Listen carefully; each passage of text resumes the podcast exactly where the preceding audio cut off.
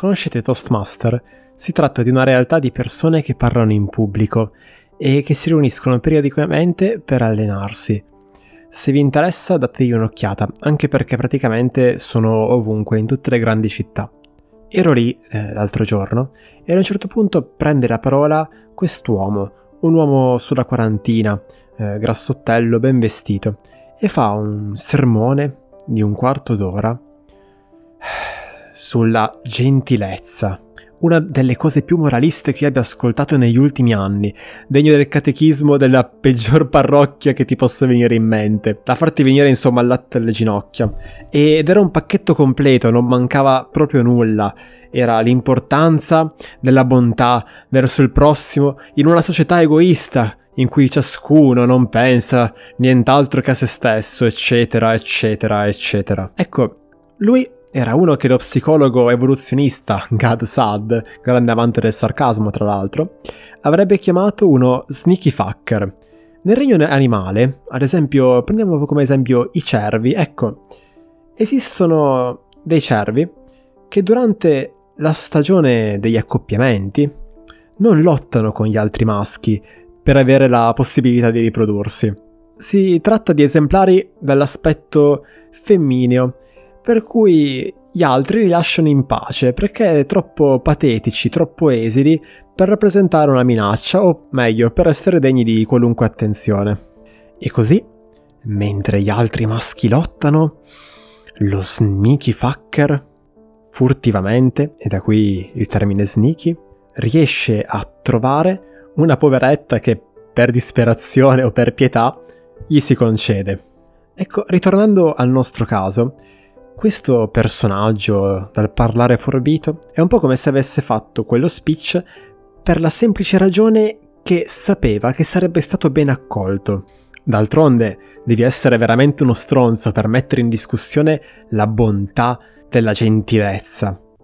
Pensate che aveva addirittura inserito all'interno del, del discorso delle argomentazioni che non c'entravano neanche con quello di cui stava parlando, di stampo ambientalista o delle cose sul cambiamento climatico, per la semplice ragione che, che sono argomenti di tendenza. Ovviamente non sono solo mode, ma sono anche mode, e questo è un dato di fatto. Si tratta di una di quelle persone che il dottor Robert Glover, uno psichiatra americano di qualche decennio fa, avrebbe chiamato un nice guy, ossia una persona in grado di mimetizzarsi perfettamente, di dire sempre ciò che è accomodante, che suscita ammirazione, mai controverso, mai in disaccordo. Insomma, un vero maestro della manipolazione. Non lo vedi mai il nice guy per quello che è veramente, perché lui non farà altro che mostrare una maschera inattaccabile dal punto di vista sociale, senza mai dirti quali sono i suoi veri desideri, oltre che ovviamente le sue opinioni, per poi scoprire tutto d'un tratto che quella che sembrava gentilezza in realtà non era così gratuita.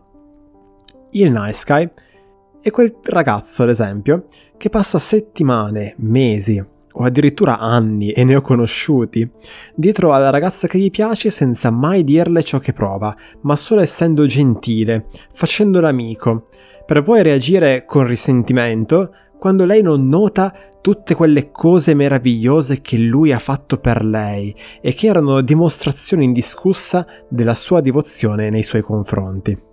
Ecco, ciò di cui vorrei parlare oggi è il fatto che non è vero che la gentilezza è buona per definizione e non è vero che il contrario, diciamo l'essere scontrosi, è cattivo.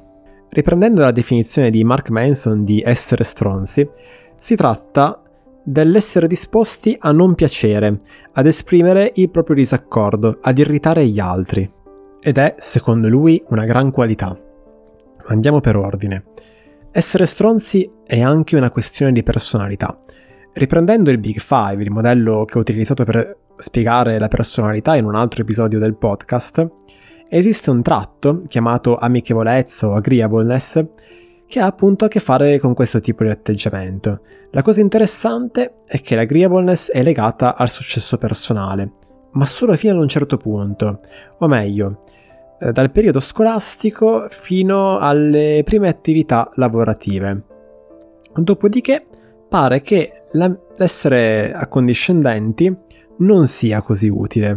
In una ricerca di Heineck del duemilaundici veniva fuori che le persone che guadagnavano di più erano le persone con bassi livelli di agreeableness, ossia erano gli stronzi. Perché? Forse il mondo è davvero un posto corrotto e dove gli stronzi sono gli unici che possono farcela? Beh, può essere, ma Mark Manson ad esempio la pensa in maniera differente. Lui fa questo esempio. Facciamo che ci sono due persone che devono trovare un accordo.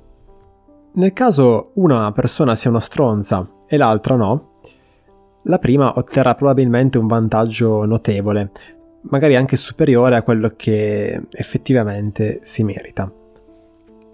Se invece entrambe le persone sono dei nice guy, quella che si ottiene è la peggior combinazione possibile, dove nessuno dei due intende correre il rischio di offendere l'altra persona e quindi entrambi accetteranno un accordo che non è ottimale. Anzi, addirittura Mark Manson fa la battuta, può essere che non riescano ad accordarsi proprio perché non vogliono offendersi e concludano dicendo «Ma sì, andiamo a berci una cosa, chi se ne frega dell'accordo».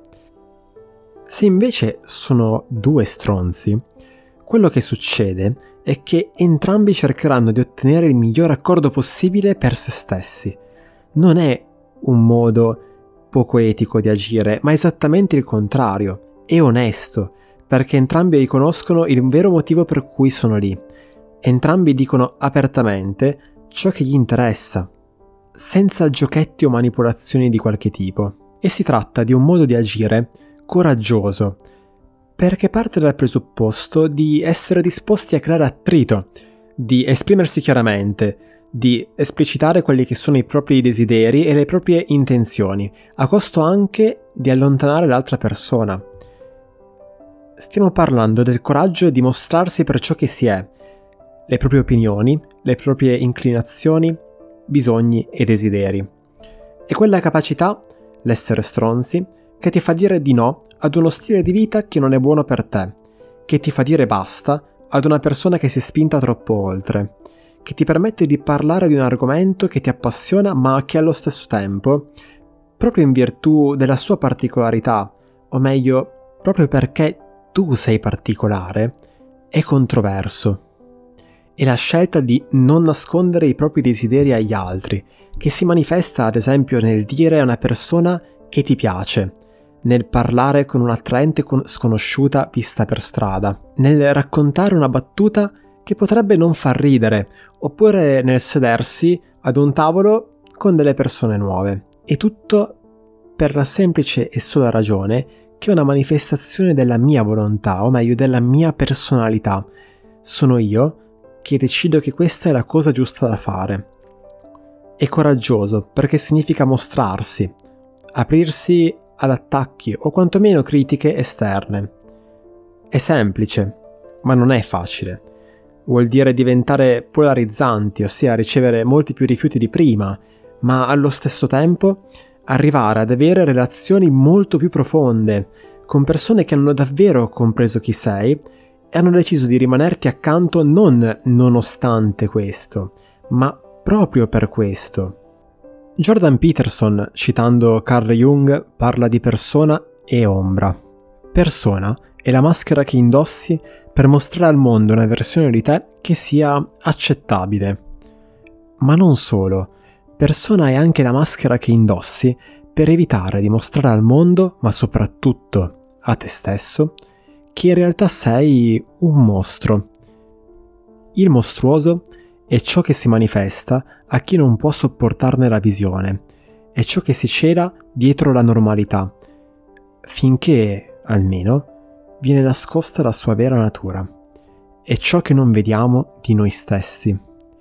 Ed è per Jung l'ombra, la parte della personalità che una volta riconosciuta, una volta accettata, può diventare un utile alleato, perché volente o nolente, tu sei un mostro, un freak, un diverso, un eccentrico, particolare e anormale e unico, proprio in quanto individuo. Ed è proprio questo a renderti attraente e interessante. E questo è anche, probabilmente, una risorsa, o forse la risorsa, su cui puoi maggiormente contare, una carta che hai solo e solamente tu, la fonte delle tue idee, la capacità di far fronte in maniera creativa alle più svariate situazioni. Ecco, io credo che non siamo stati educati per esprimere liberamente quella che è la nostra individualità. Siamo cresciuti con messaggi come non essere controverso, particolare, strano, non essere egoista. E nel momento in cui comincerai a farlo, probabilmente offenderai qualcuno, lo allontanerai, ma allo stesso tempo smetterai di essere perfetto. Comincerai ad esporre le tue debolezze, o meglio, le tue stranezze. È un po' come se tu cominciassi ad aprirti al mondo dicendo qualcosa come «Non mi importa cosa pensi di me, questo è ciò che sono e mi rifiuto di essere qualcos'altro». Per poter arrivare un giorno, magari non troppo lontano, a non vergognarti più per ciò che sei.